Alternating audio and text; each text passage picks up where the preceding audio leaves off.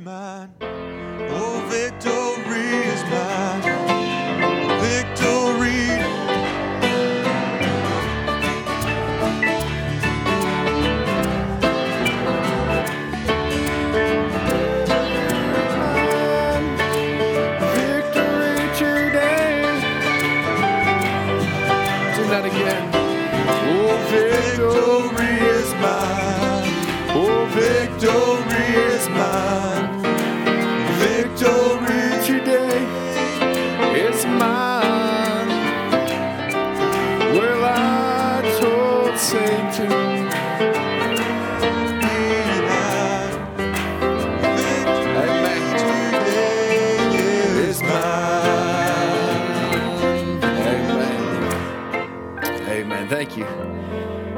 That's all the singing will do. Amen. Let's take our Bibles together. It's good to be in the house of the Lord again, isn't it? Amen. We haven't been here since Sunday morning. It's been so long. That's what it feels like to me, anyways. I, I enjoy coming to the house of the Lord and sitting where you are and hearing the word being preached. And I enjoy being up here under the anointing as well. It's good to see each one of you that can make it, the visitors, and God bless you. Happy birthday, by the way. Amen. Amen. Let's turn to Romans chapter 5. Romans chapter 5.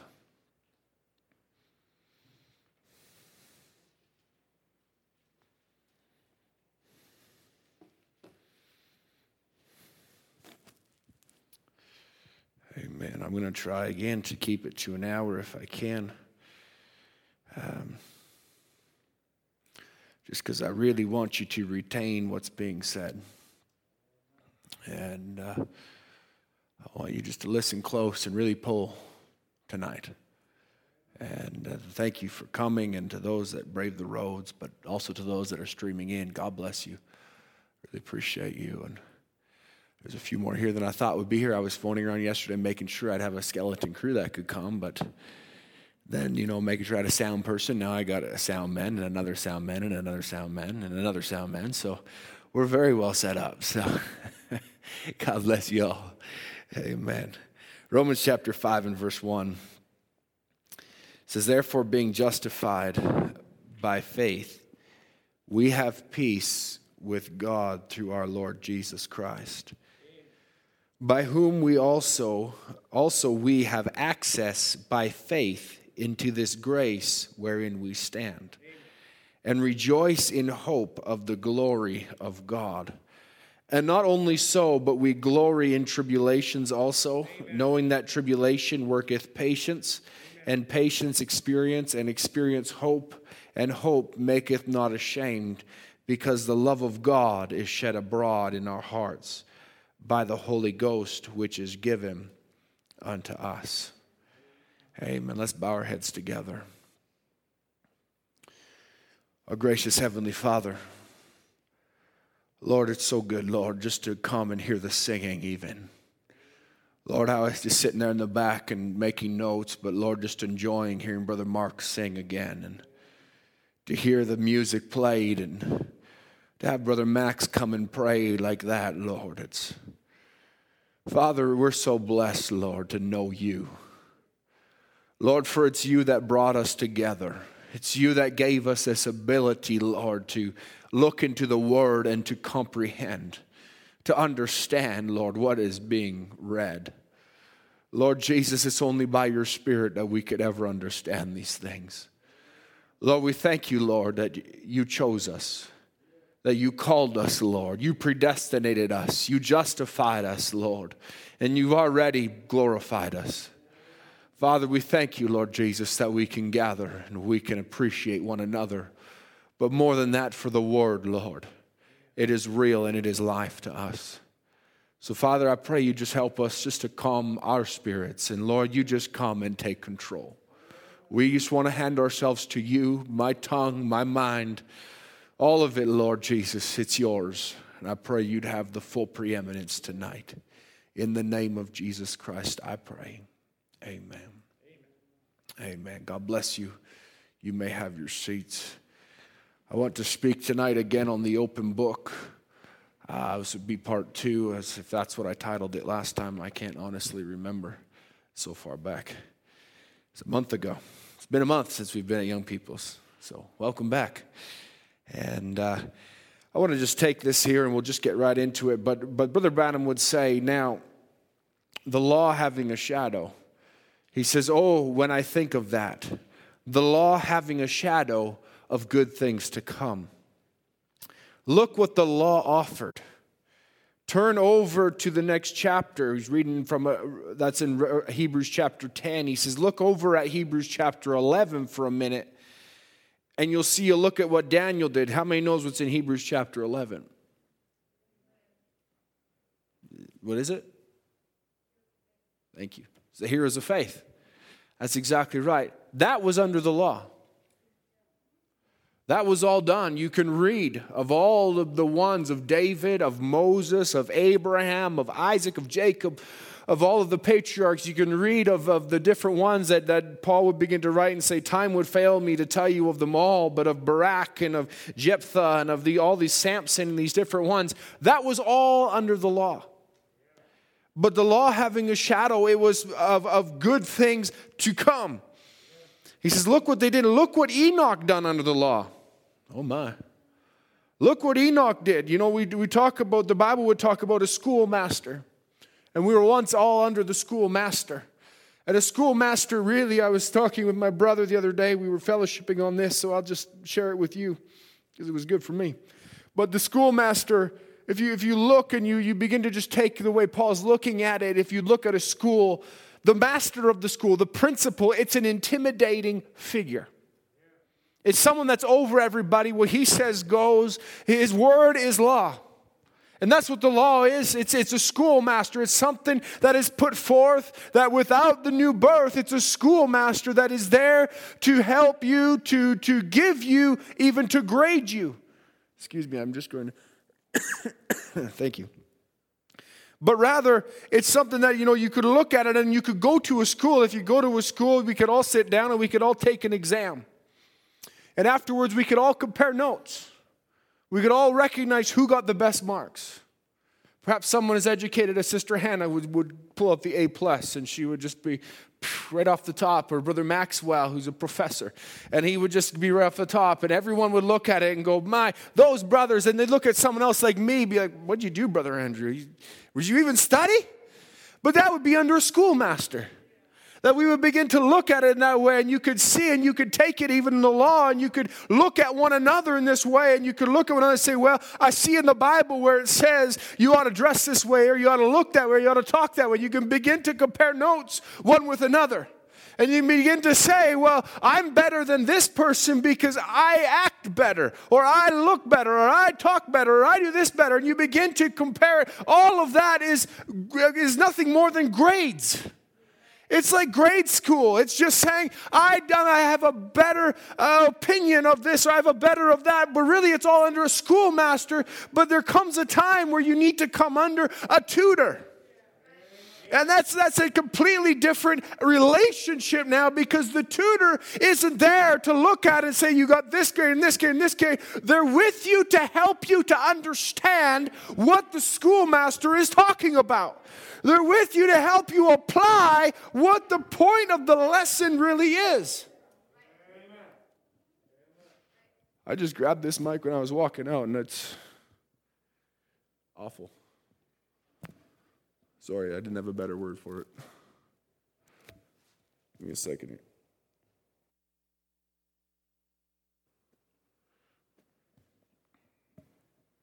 Oh, yeah. That ain't going to fall off now. All right. Now you're all distracted. Where were we? The schoolmaster and the tutor. It's a different relationship. The Holy Ghost is like a tutor. That when He comes, it says, the Comforter, when He comes, He'll lead and guide you into all truth. The schoolmaster, the law, just lays out the truth and says, here it is. The penalty of sin, by the way, is death, but here's the law. Here's what you should do.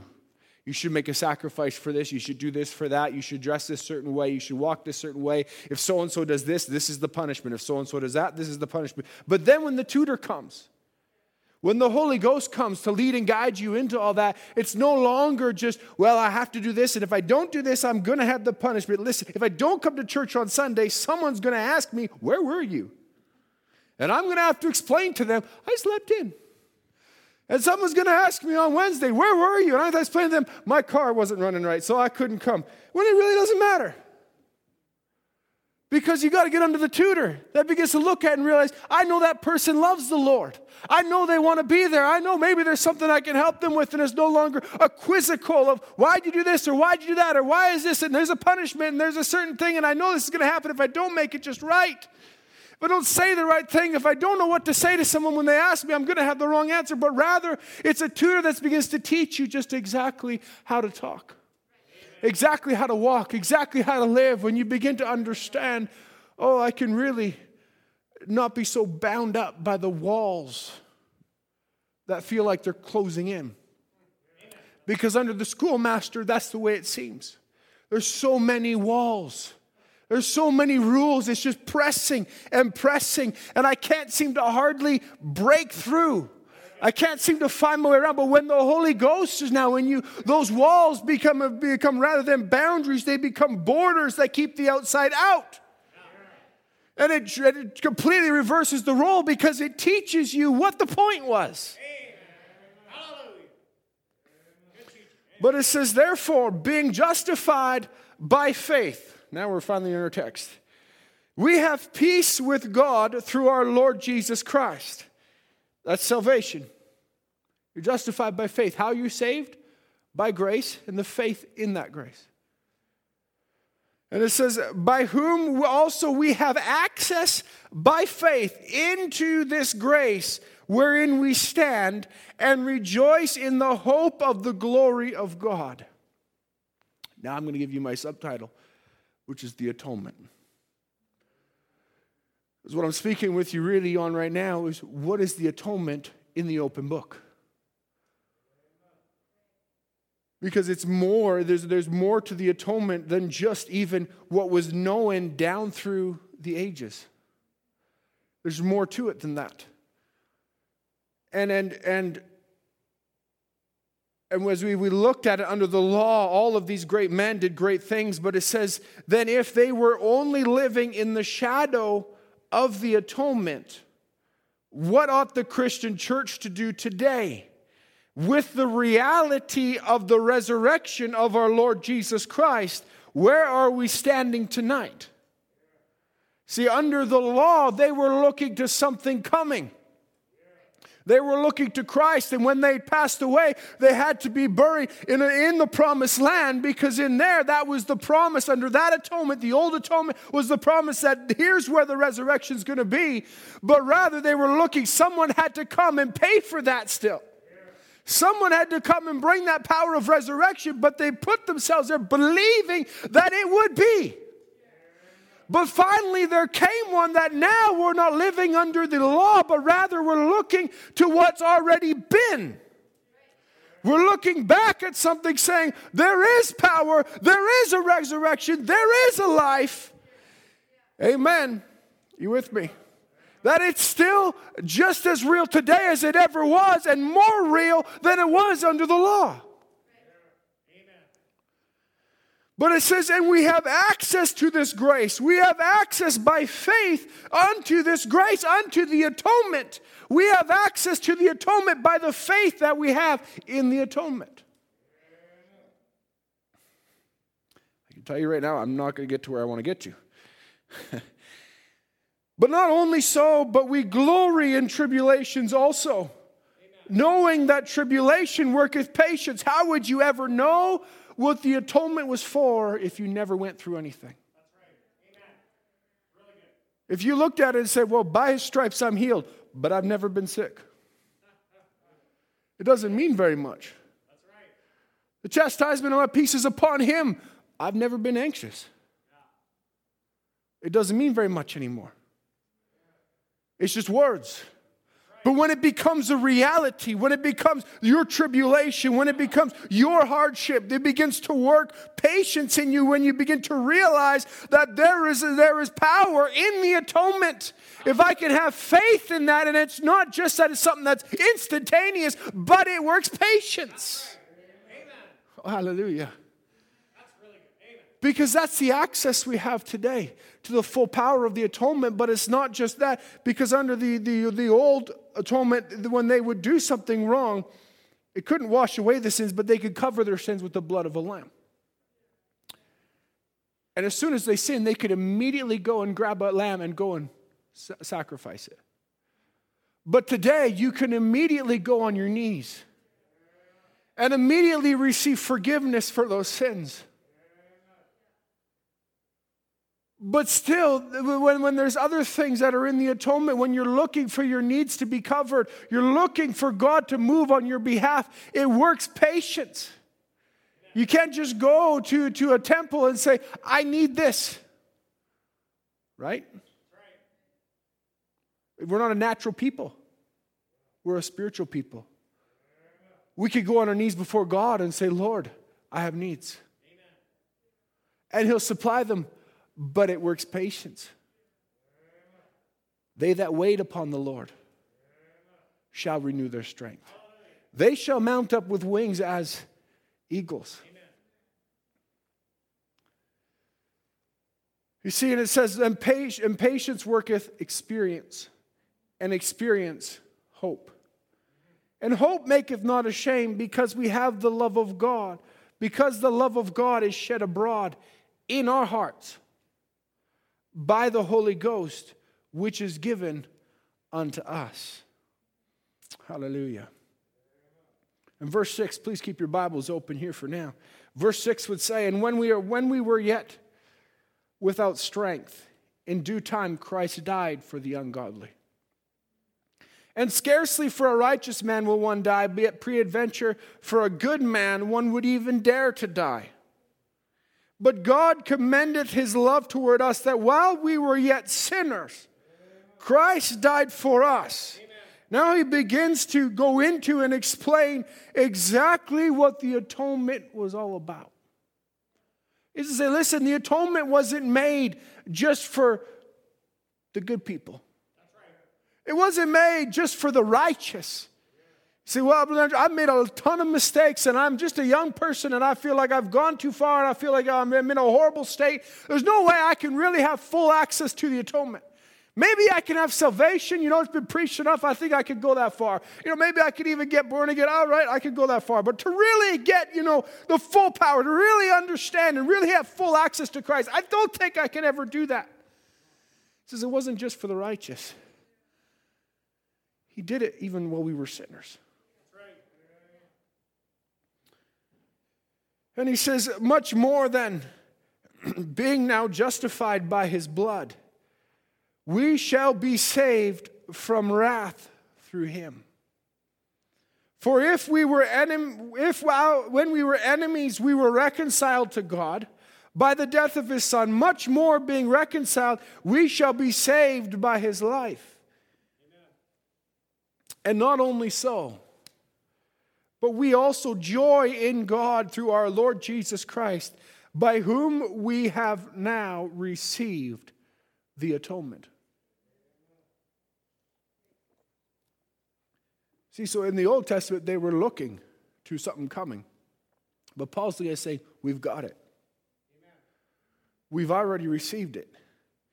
And he says, Wherefore, as by one man sin entered, as by one man sin entered into the world, and death by sin.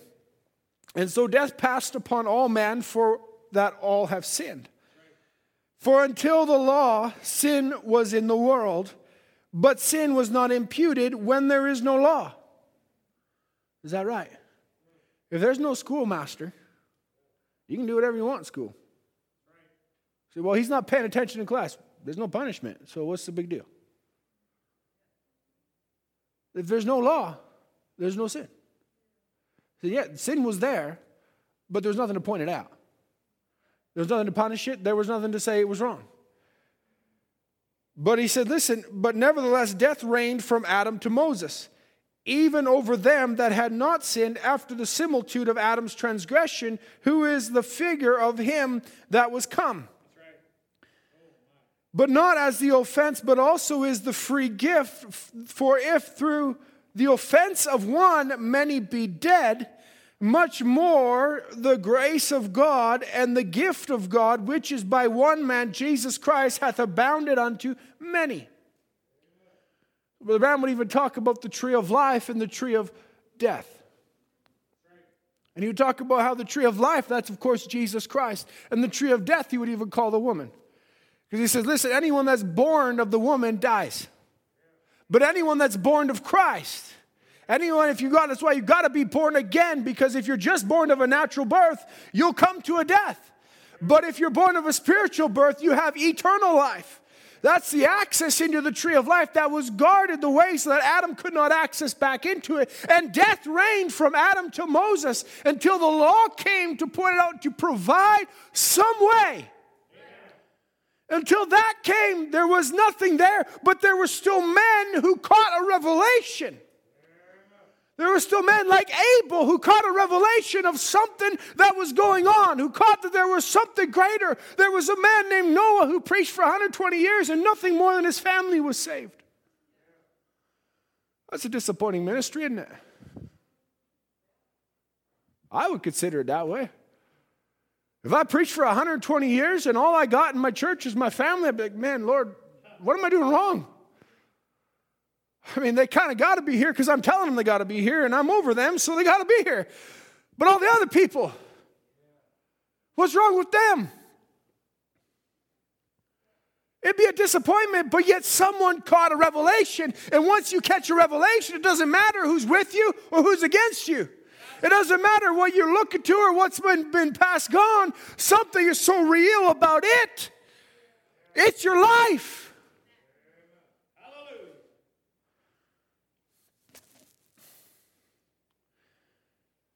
But it says, and not as many, verse 16, and not as it was by one that sinned, so is the gift. For the judgment was by one to condemnation, but the free gift is of many offenses unto justification.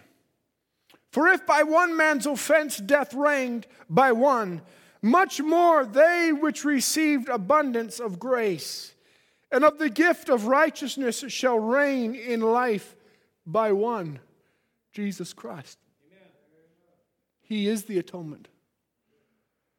And it says, And therefore, as by the offense of one judgment came upon all men to condemnation, even so by the righteous of one the free gift come upon all men unto justification of life. For as by one man's disobedience many were made sinners, so by the obedience of one shall many be made righteous. Moreover, the law entered that the offense might abound, but where sin abounded, grace did much more abound. That as sin hath reigned unto death, even so might grace reign through righteousness unto eternal life by Christ Jesus our Lord.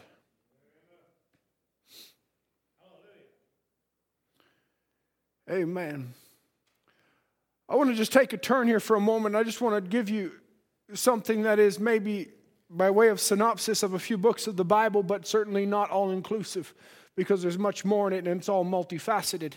But we could look as we, if you want to read through the New Testament, you'll find different things that, if you look through the book of Peter, Peter writes very plainly and very simply. But he writes, and he would even say that Paul, he writes many things that are hard to understand. But, he, but we would say that Paul, Peter would take you all the way from salvation in, in his books, and he would take you all the way through to adoption. He would take you all the way through in just two short books because he's dealing with the soul. He's dealing with you right in your faith and where you believe, and he's dealing with some other aspects as well. He said it's not all inclusive, but largely that's what Peter's dealing with. Peter was a man of faith. And if you look into it and you begin to see the different books, like the book of John, John would take you through what it is to be born again, what it's like before you're born again, what it's like after you're born again, what is the effects of the Holy Ghost in the life of an individual, what does it do for you, what, is, what kind of an effect does it have upon you and upon your attitude. And John would take you through this kind of a, of a way where he begin to talk a whole lot about love because that is the effect that the Holy Ghost has on an individual. It brings you into perfect love eventually because that's the purpose of the tutor is to bring the application of the law down into your life where now you begin to understand what it was given for and, and, and, and beyond that, you, would, you could go into the book of James, which James is, is largely loved even of man because James writes from a very natural standpoint. And he begins to look at it the way you and I look at things. You and I look, I mean, let's just be honest with each other. We all want to be spiritual and talk about great faith. But if you don't see any works that go with the faith, you're not impressed. If you don't see anything that goes along with it, you say, well, you, you talk of great faith, but where's the faith? Where's the works that prove the faith? Because faith without works is dead. So there's got to be something to back it up. And that's the aspect that James talks from because God looks on the heart of man. He sees what's really in the individual. He sees the faith that you have, but it takes you to put that faith to work in order for us, the other people, to see what's going on. But James writes from that kind of a standpoint. He takes elements both of Peter and of Paul and of, and of John, and he kind of puts it all into from his viewpoint as a pastor. And he would look at it that way, but then you look at the books of Paul, Paul would write in the letters and he would deal largely with the spirit realm of people that are already born again. If you read through the book of uh, the different books that, that Paul has written, he doesn't deal an awful lot with you must be born again. But he sure deals an awful lot with how you live, an awful lot with what's going on inside of you when you got the Holy Ghost in you and you got something in you that's working and you got something else in you that's working the other direction and there's a war in there and there's something going on and he deals a lot with that and how you how it deals in the church and how it deals in an individual and different walks of life and how you need to, to understand the gift that you have and how it works and how it uh, operates alongside the Holy Ghost. And Paul's dealing a lot in that realm because he's dealing with people that are already born again and he's saying but you still got a spirit because we know the scripture says that he took out our heart of stone and he gave us a heart of flesh. And so he put a new spirit within us so that we could receive his spirit. And he begins to deal a lot with that on how exactly do you live in harmony with and under the under subjection to the Holy Spirit.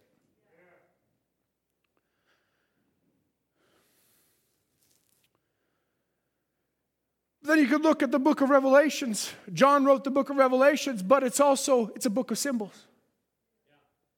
It's not a book of literals, it's a book of symbols. And we find in there, I'll just take for an example, you find in there four horse riders, four horses. Call them horsemen, horse riders, whatever different alliteration you want to call it. But the horses, it's not just that there's literal horses that at different times, different years, all of a sudden a horse rides out. We love certain things. We love our, our own human thoughts where we see something and you know someone shows a video do you see the little horse shape floating through there? Great. Do you see this floating through here? Do you see that? Oh do you see this is this horse? We, we like that in our own flesh but it's not a literal horse. It's a book of symbols. It's meaning something. Could it perhaps manifest in a way? Sure but that's not literally the point in the time because it's a symbol that goes forth, and it's a symbol that means that the horse is a power. It's a beast. The beast is a power, and there's different colors, meaning that there's different powers down through the ages. See, it's a symbol that I'm going somewhere with this, so please stay with me, stay focused. It's a symbol that represents something. That is what the horse is, is a beast. And sometimes something to notice about a horse is that a horse is not just a beast and a power that just roams free, because it's got a rider on it. And a horse is a beast that's bridled and it goes where the rider wants it to go. In other words, it's there for a specific purpose. It's a power that is, that is used for a specific purpose, not just uh, in general. I want you to catch this because as you're looking at it, you, you see down through each age, Brother Branham would talk about in the church age book, down through each age, each age has its own spirit, often depicted by its name. That is a general spirit over that age. Laodicea has its own spirit that is just generally over the people, that they're just relaxed and they're loose and they're, they're, they're, they're, they're just that way where it's, it's the, the spirit of the age. But there's another demon power that is riding out in the midst of that, which is a pale horse, which is death. Or it's a pale horse, and the one that rides on it, his name is death. You see, and, and, and, and the, these powers are driven by the Antichrist, which is Satan himself, which was driving these powers. He was given these powers and he's driving them for a specific purpose in a specific time. Forgive me for playing with my mic a lot. I apologize. We'll get it eventually.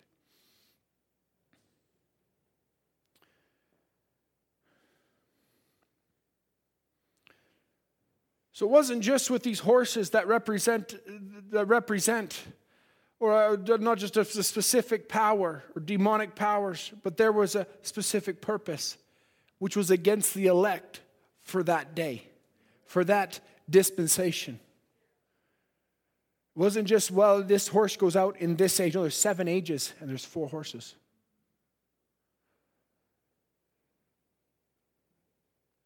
In each of these powers, we know that would say they get worse and worse because there's one and there's two and there's three, and then all three combined together in the last one, which is then we know death, the spiritual death, is eternal separation from God.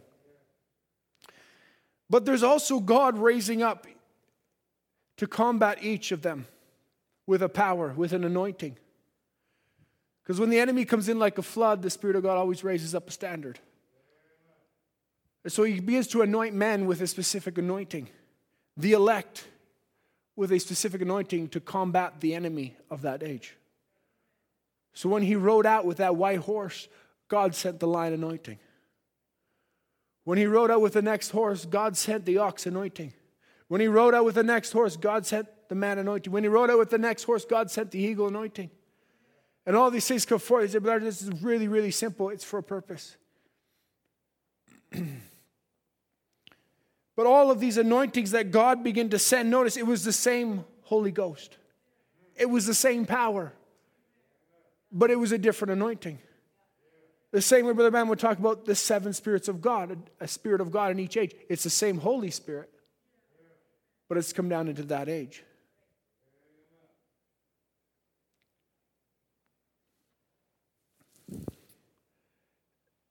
And then this, this anointing was for the elect that were elected to catch that anointing, which is the same Holy Ghost in each age to help us and to allow us to combat the enemy. Without it, you have no hope.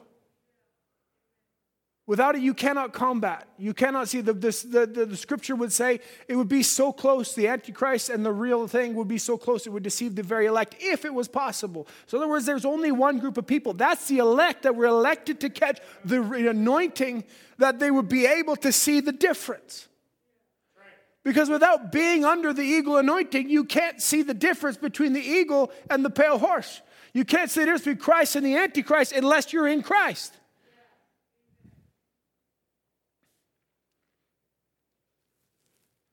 Furthermore, in our day, we're given specifically given the power of the anointing of the eagle, which an eagle is a heavenly creature. It's there to rise above, right? That's what an eagle does. It's there to rise above. It's there to soar into the heavenly, to go above the, the, the, the, turmoil of the earth, to go above the ways of the world, to go above these things.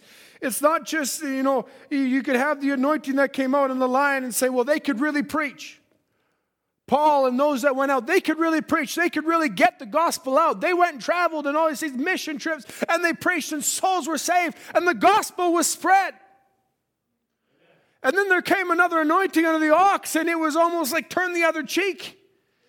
Because it was an ox, it was a sacrificial beast. It was the anointing that was there to combat the enemy, but that was the way to combat the enemy. To anyone that wasn't under that anointing, they would look at it and go, What are you doing? Why are you just giving it? Why are you just dying for this cause? Is it really worth dying on this hill? Yes, for Christ, it's worth dying for. And they were willing to just lay down their lives over and over and over. But to them, that was the right thing to do because they were under the anointing. But then God came out with another anointing, which is the anointing of the man, right? And then in that, men begin to build up great ministries. They begin to build up great things. Men like Charles Spurgeon, men like John Wesley, different men like that that would begin to bring Charles Finney. They would go and preach evangelizing and do build great things. We're still to this day, ministers look to their writings. They look to their ministries. A great denomination started over and over and over and over and over again. Why? Because it was a man age. The organizational skill was there. It was an anointing. But we're not under that anointing anymore. We're under the anointing of an eagle, which is to rise above, not to try and cope and figure out how we're going to just, just make the best and we're going to fight that and we're going to make sure that we're well protected. We're going to make sure we're going to educate everybody. We're going to make sure that everybody knows and everybody's reading and everyone's literate and everybody is able to get the word and we're all just, no, it's to rise above. It's to soar into the heavenlies. It's to be in a certain anointing.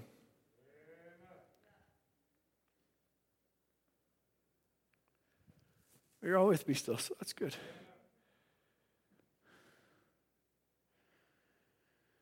And it's a great revelation when we begin to realize, when it begin to be revealed to us, the revelation of, Rev- of Revelations 10.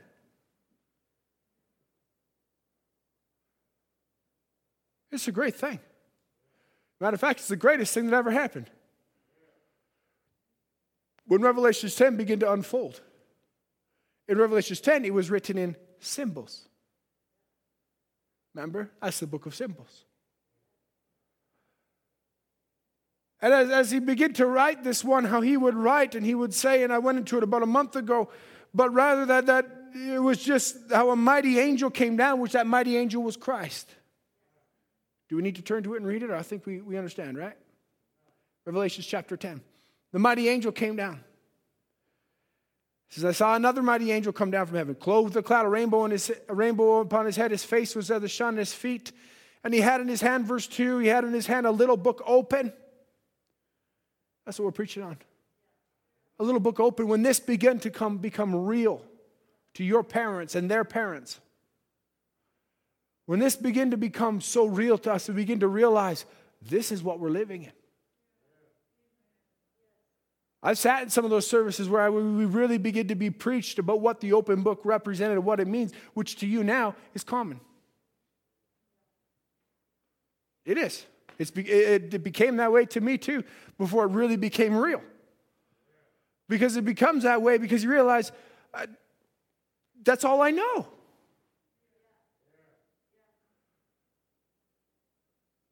Where you begin to think, well, this is just this is just what it is. What do you mean the little book open?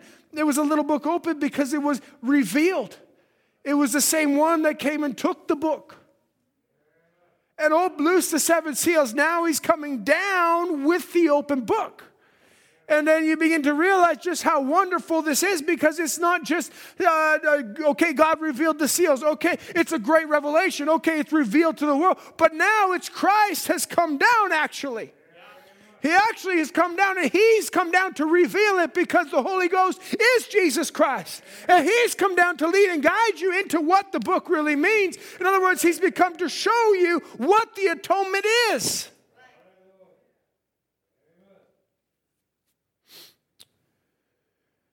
We know he come down and he, be, he as he come down, he put one, one foot symbols on the earth and one on the sea. Remember, it's symbols because Christ can't come back on the earth literally until it's been burnt over, until it's been renovated. Because he's now in his glorified body, he can't come back because it's, it's, it has to be and to come for him on his corporal body. For him to be able to come in his glorified body and step foot on this earth, he would have to judge it. But it has to be burnt over. You can find that in the message. But it has to be that there has to be a new heaven and a new earth in order for him to come down, for him to dwell like that. But it's symbols. It's not just literally, I'm waiting to see Christ come down. No, he came down. And we've seen it in the heavens. He declared it in the heavens, as he always does, with a cloud. That's why Satan's so preoccupied with trying to disprove a cloud trying to say it was this, or trying to say it was that, or it didn't really happen, or it was that, or some rocket, or some this, or it couldn't possibly be. Why are they trying to disprove it so bad? Because that was God declaring it in the heavens. And they declared it on earth through a seventh angel messenger. He began to preach the seven seals. All the mysteries of God were revealed. What was it doing? It was Revelations 10. It was literally the, what was written in symbol form now actually manifesting itself in time. And as he began to come down and with, with, with the book open, it was, it was showing as he put his foot over on the, on the sea and one on the land, it was showing that all of the power of the beast. Because if you go into Revelation chapter 13, I'll read it to you in Revelation chapter 13.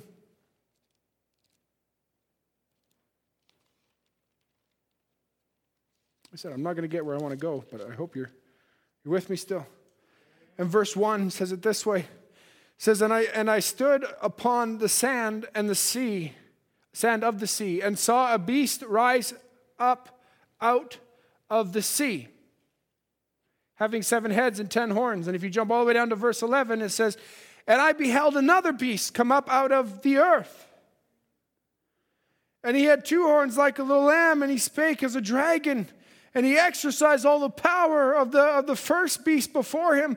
So here you have uh, two beasts that come out and they're showing there's the beast in different dispensations. And I'm not going to get fully into that beast tonight, but rather that as Christ came down, he's showing that all the power of the devil is under his feet. It was a symbol to show that what he's doing is so much greater than anything the devil has. That if you're in Christ, all of the devil is under you.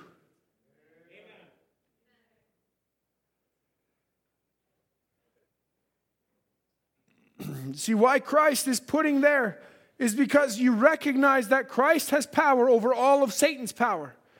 Christ is over all that Satan's power can go. He can go so far. Satan can go so far he could take you right up, Brother Branham would say, right up to the river, which the river is death. He could take you right up to there, but then Christ takes over. He can only go so far because his power only goes so far. He can't step over into the eternities. He can't step over into that. Why? Because that's God.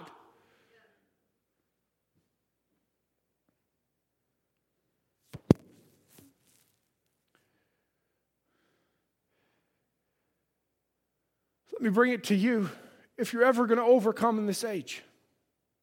Listen up. How many want to overcome? Amen. All right. We're there. If you ever want to overcome, you have to be in Christ. Of course, Brother Andrew, I knew that. But Christ is our atonement. All the power and how to rise above this world is simply your faith in the atonement.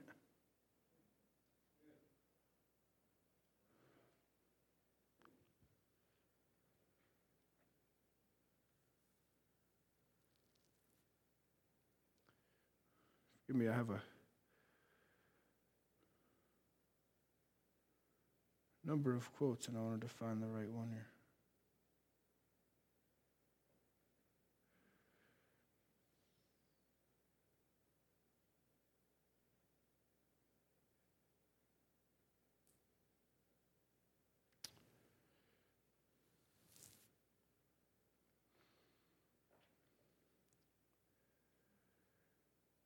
Amen.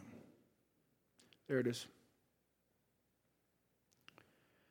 It says, but the real holy, the real spirit filled church, full of the power of God, sitting together in heavenly places, offering spiritual sacrifices, praises to God, the Holy Ghost moving among them, discerning sin, calling out the things that's among them that's wrong, straightening them out, and making it flat and level.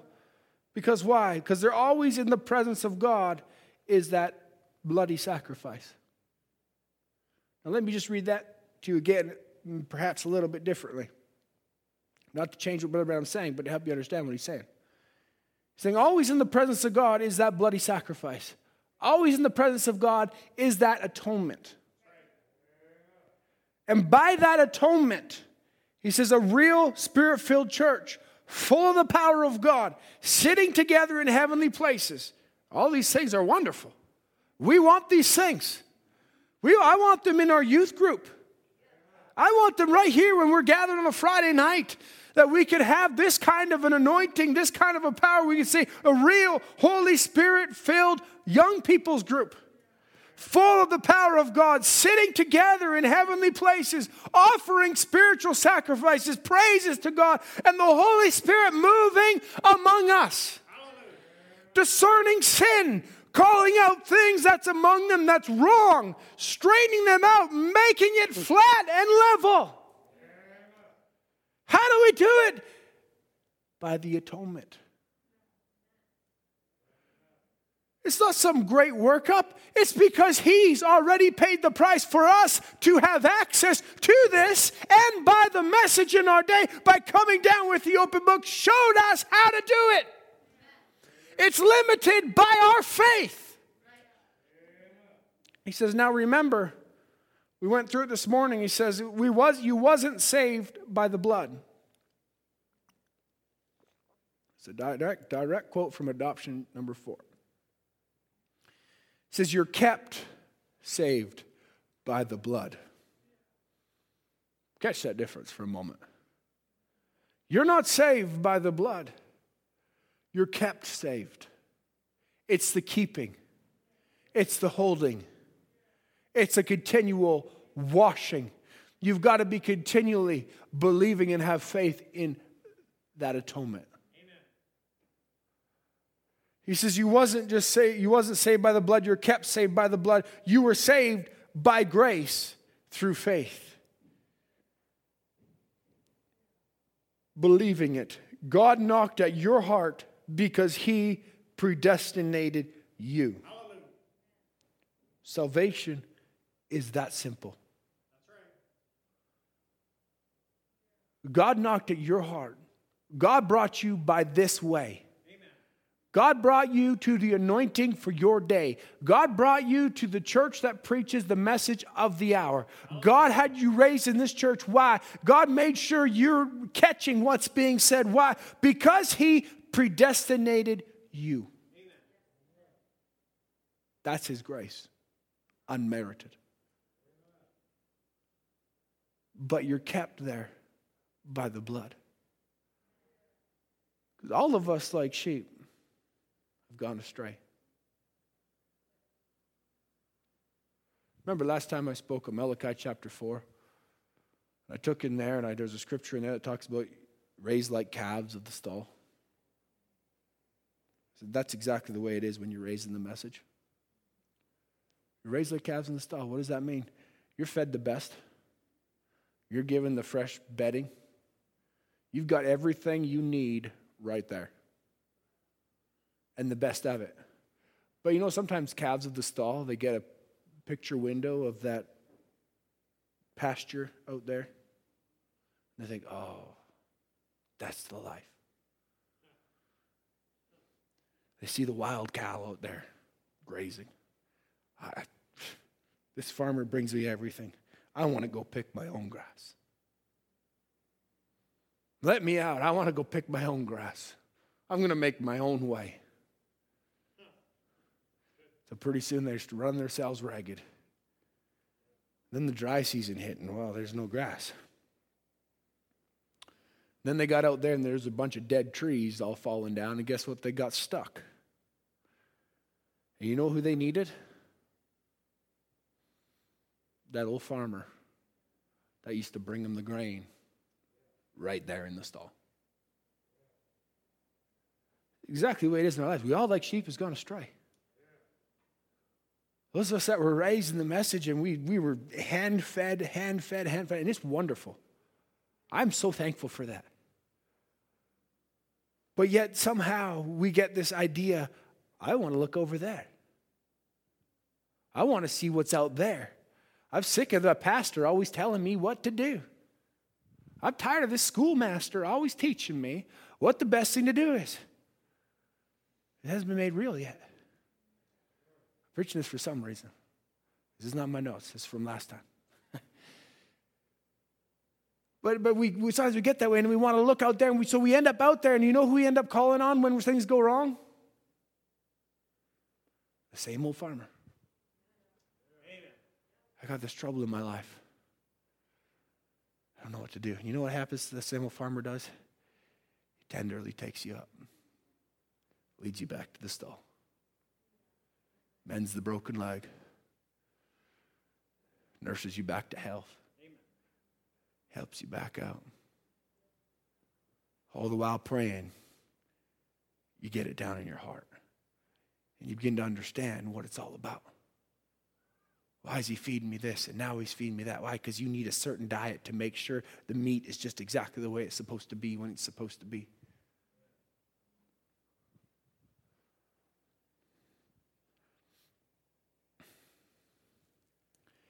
He says, You looked up.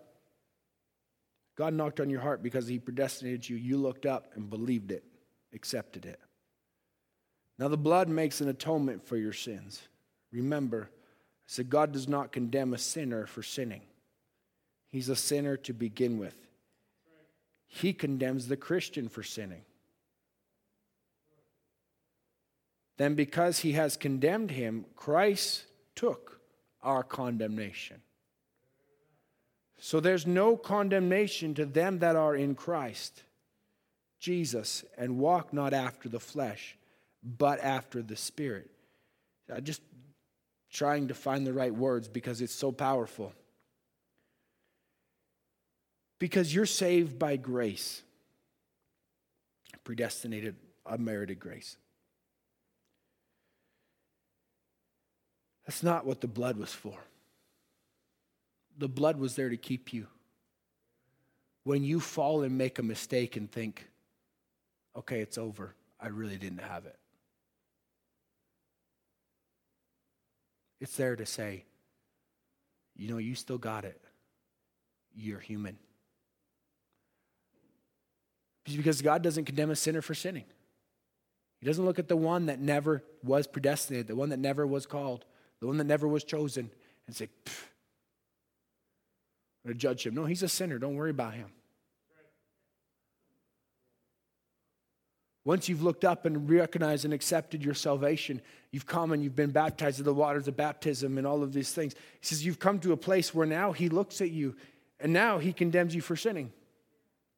But there's a little something in between you and God called the blood of Jesus Christ. And that, that, that is the entire purpose of the devil is he wants to try and get your mind so clouded up till you begin to feel like that blood ain't good enough for me. The atonement ain't good enough for me. I, I'm never going to go any further because I've accepted salvation and I just keep falling flat on my face with the same old problems and the same old trouble every single time. But that's the point of the blood,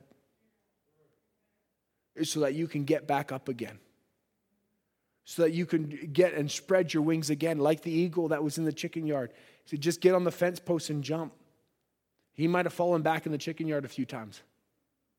Not quite sure how to use these wings yet. And all his chicken brothers laughing at him. Who do you think you are getting up on the fence post and jumping, falling down like that? You're a chicken. Who do you think you are attending church three times a week?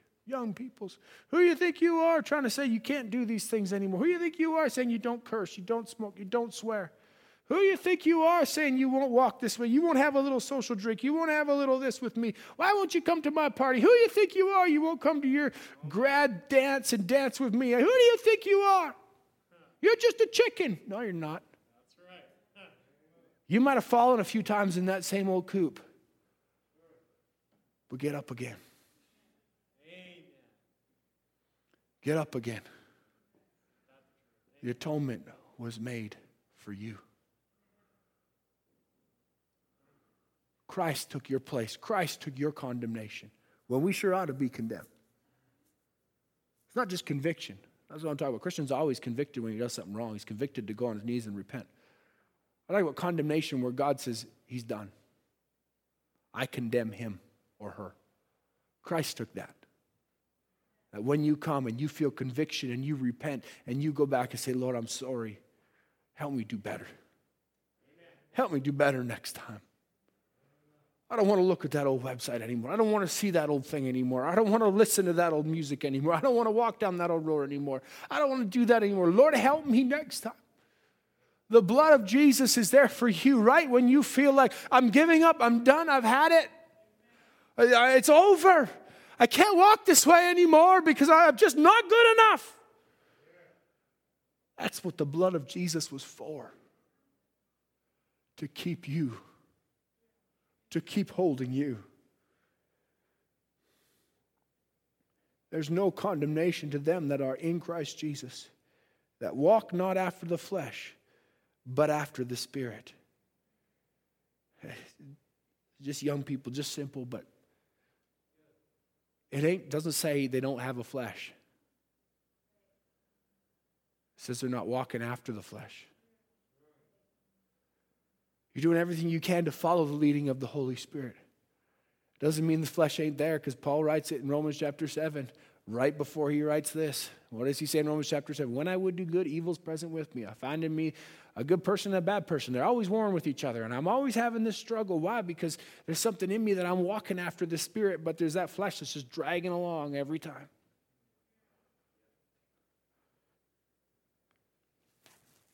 He says, if you do anything wrong, it isn't willfully. You don't sin willfully. A man that sins willfully, goes out and sins willfully, never came into that body yet. Never was in Christ. But a man that's once in there, he's dead, hid his life in God through Christ, sealed in by the Holy Ghost. The devil can't even find him there. He's so far back in there, he'll have to come out of there before the devil can ever get to him because you're dead. Hallelujah.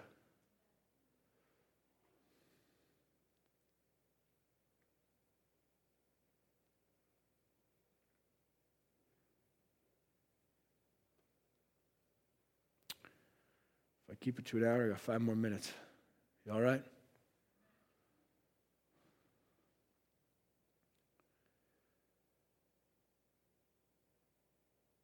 The making of the atonement at, at Calvary, when Christ came and literally in time died on earth.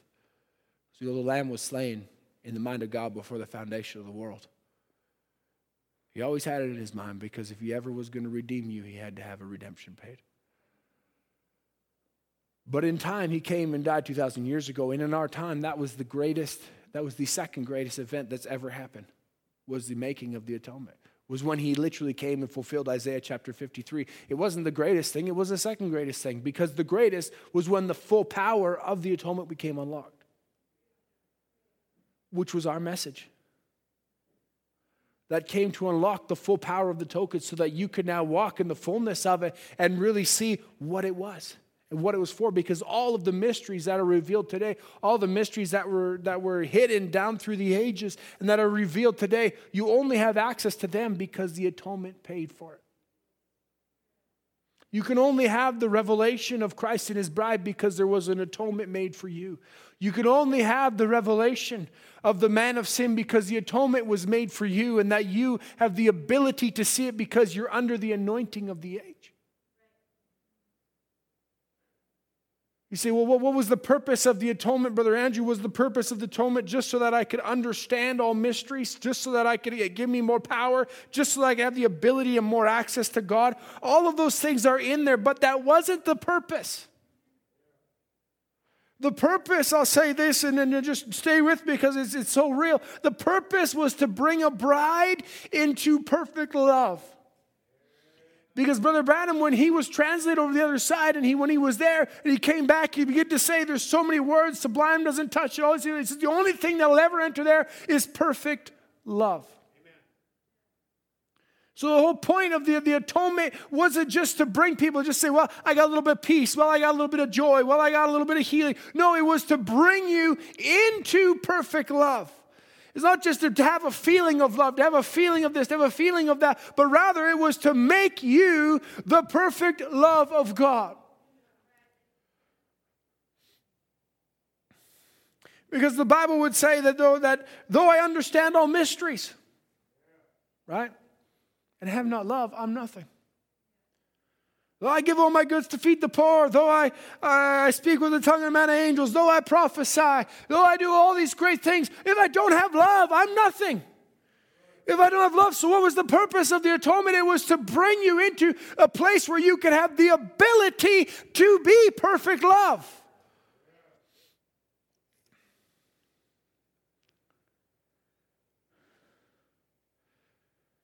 Oh my.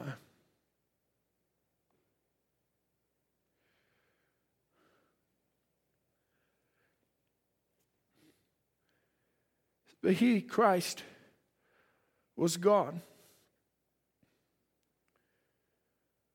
The suffering and the atonement. He was the genuine mercy seat in full view.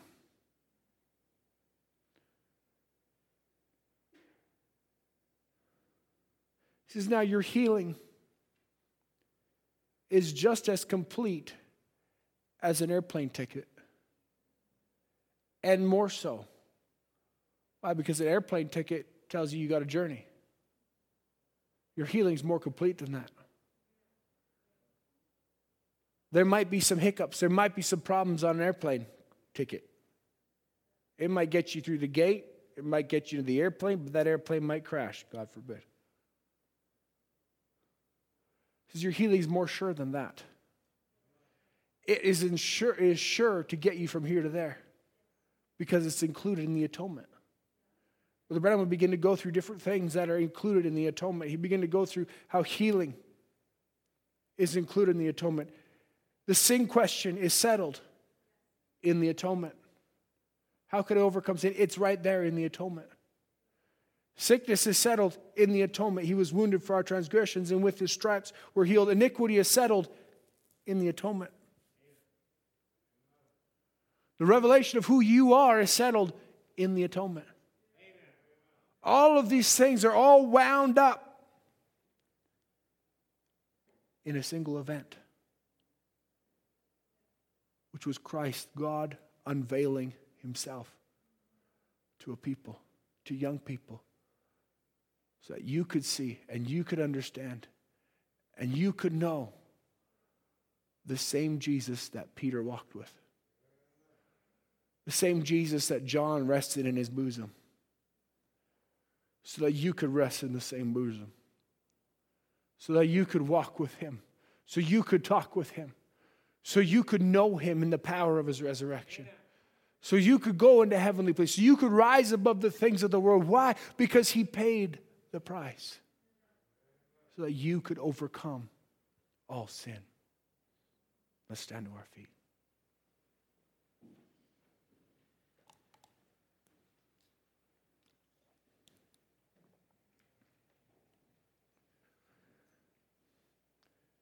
It's just so plain in the atonement. You just need to believe it. You see it and you believe it. So, how do I know I'm healed in the atonement, Brother Andrew? Because it says, by his stripes, you were healed. I didn't even get to Isaiah 53, where it lays out the atonement. Just try to take it real slow. Was it all right tonight? Just as encouraging to you to understand the blood is there to keep you. It's a keeping power. If you're ever called of God, if you're predestinated of God, which I believe you are, you can't walk away. We're going to sing a song. I'm not going to walk away. I've got too much at stake. Why? Because my all my everything I have is in that atonement. It's in Jesus. The resurrection, the revelation, the resurrection, it's in the atonement. The revelation of the rapture, it's in the atonement. It's in Christ Jesus that He came down with an open book in hand to show you this is what I paid for. This is what I got. I took the little book, I opened the seals. Your name is written here. I've got you. Oh my. For God Himself to come and say, Dwayne, I got you. Marshall, I got you. Alana, I got you. You don't got to worry about it. I got you, Hannah. I've got you, Steffi. I've got you, Ruth. I got you, Hannah. I've got you, Aaliyah. I've got you, Jeremy. I've got you, Maxwell. Not me, Andrew. The Lord Jesus. God Himself. I got you, John. I got you, Sam. I got you, Jonathan. I got you, Esther. I got you, Joanna, Savannah. I've got you. I've got you, Judy. I've got you. You don't got to worry. His blood is the keeping power. It'll keep you, it's there to keep you. I need power to overcome. That's the new birth. That'll just come right in and make it all live. That's the tutor that says, now let's apply it. Let's take all the things the schoolmaster taught you and let's apply it. Oh, thank God for the blood. Let's take all those things that you lived under condemnation for years. I was raising the message too, yeah. You live in condemnation for years. I'll never measure up. I'll never be good enough. I'll never be that. My dad was preaching this, and I'm man, I'm never gonna live up to that. I'm never gonna be that good. But then the Holy Ghost came. So now let me teach you how to do it.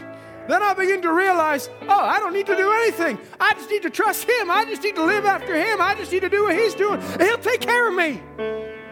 But it took the tutor to come in and show, let me show you what the schoolmaster's talking about. Let me show you what that law's talking about. That's why Jesus said, I didn't come to do away with the law. I came to amplify the law. I came to magnify it. Why? And he says, well, why? And he made it so hard. If you're not living with the tutor, he made it so hard. He said, I say if you look on a, on a woman lust after her, you've committed adultery with her already in your heart. And every young guy went, oh. It's impossible. But then the tutor came. So let me show you how it's done. Then the one that said it came and said, Let me show you, I got you. I'm going to take all those things out of you. You don't have to worry about it anymore. Oh, hallelujah. And all the sisters that looked there and read that book, read that message, Brother Branham says, and you sisters that would dress that way, not you sisters, but you women that would dress that way, that a one man would lust after, you're just as guilty as the man is. He went, it's impossible. Then the tutor came and said, let me show you how it's done. Let me show you how to dress. Let me show you how to act. Let me show you how to talk. Hallelujah. Let me show you how to be love. Oh, isn't God good? I started out with a made up mind to one day cross the finish line, and I'm pressing toward the mark and for the prize. At times I've had to stand my ground, Satan's tried to turn me around, but I will